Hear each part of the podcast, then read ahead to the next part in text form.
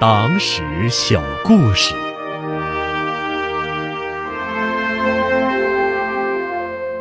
纪律重于生命，英雄从未走远。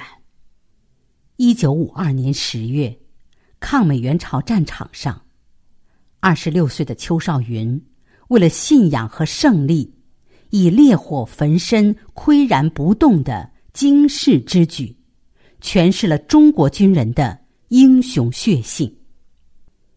一九四九年十二月下旬，四川解放。出身贫苦的邱少云入伍参军，迅速得到成长。抗美援朝开始后，邱少云所在部队开赴前线。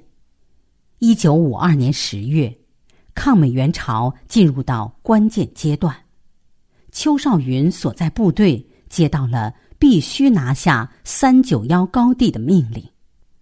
在发起攻击的前一天晚上。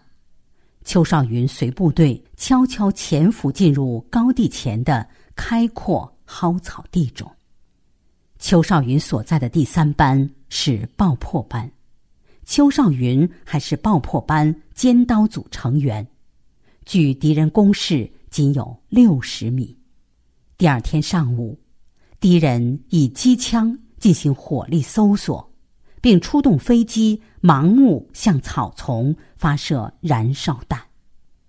一颗燃烧弹落在了邱少云的身边，草丛立即燃烧起来，蔓延的火势烧到了邱少云的左腿。这时，只要就地一滚，就可熄灭烈火。但是，为了不暴露，邱少云强忍着，始终。一动不动，火焰已经从棉军装延烧到了他的头上。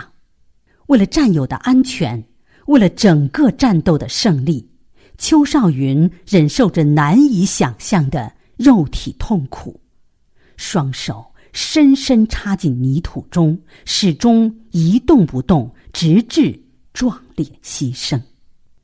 在邱少云伟大英雄气概的接力下，潜伏部队怀着满腔怒火，高呼为邱少云报仇。当晚攻占了三九幺高地。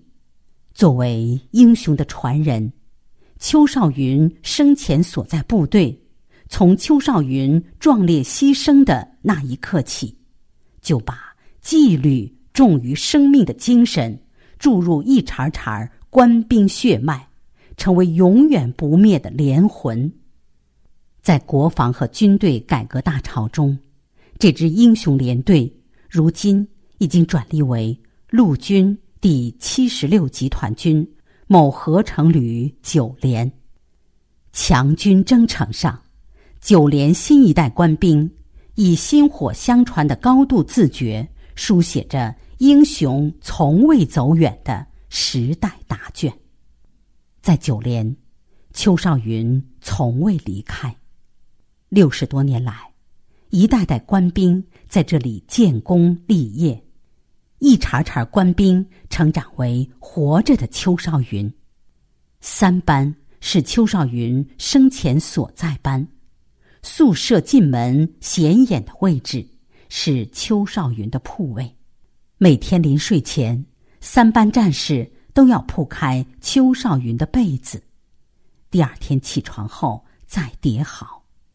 几十年来，邱少云仿佛还是三班的一名老兵，同大家一样正常作息。随着国防和军队改革不断深入，九连官兵说：“现在学习邱少云，最根本的就是听党话。”跟党走，落实到行动上，就是要真正信仰纪律，把纪律内化于心，外化于行。